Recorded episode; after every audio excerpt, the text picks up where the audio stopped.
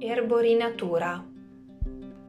Tutti noi siamo abituati a vedere la muffa sul formaggio come qualcosa di non bello, di eh, scaduto, permettete, ma nel gorgonzola la muffa, il penicillo, ok, che è un fungo, è la parte predominante, ecco, è quella componente che insieme alla lavorazione, insieme con il latte di partenza, perché senza la materia prima di qualità nulla si ottiene, conferisce questa struttura, conferisce questo aspetto e questo sapore unico. I ripiedi di gorgonzola naturale, piccante, quindi con delle venature molto più diffuse, colorazione azzurra, quindi con un'intensità maggiore, una distribuzione omogenea e una pasta più compatta ma allo stesso tempo in bocca scioglievole.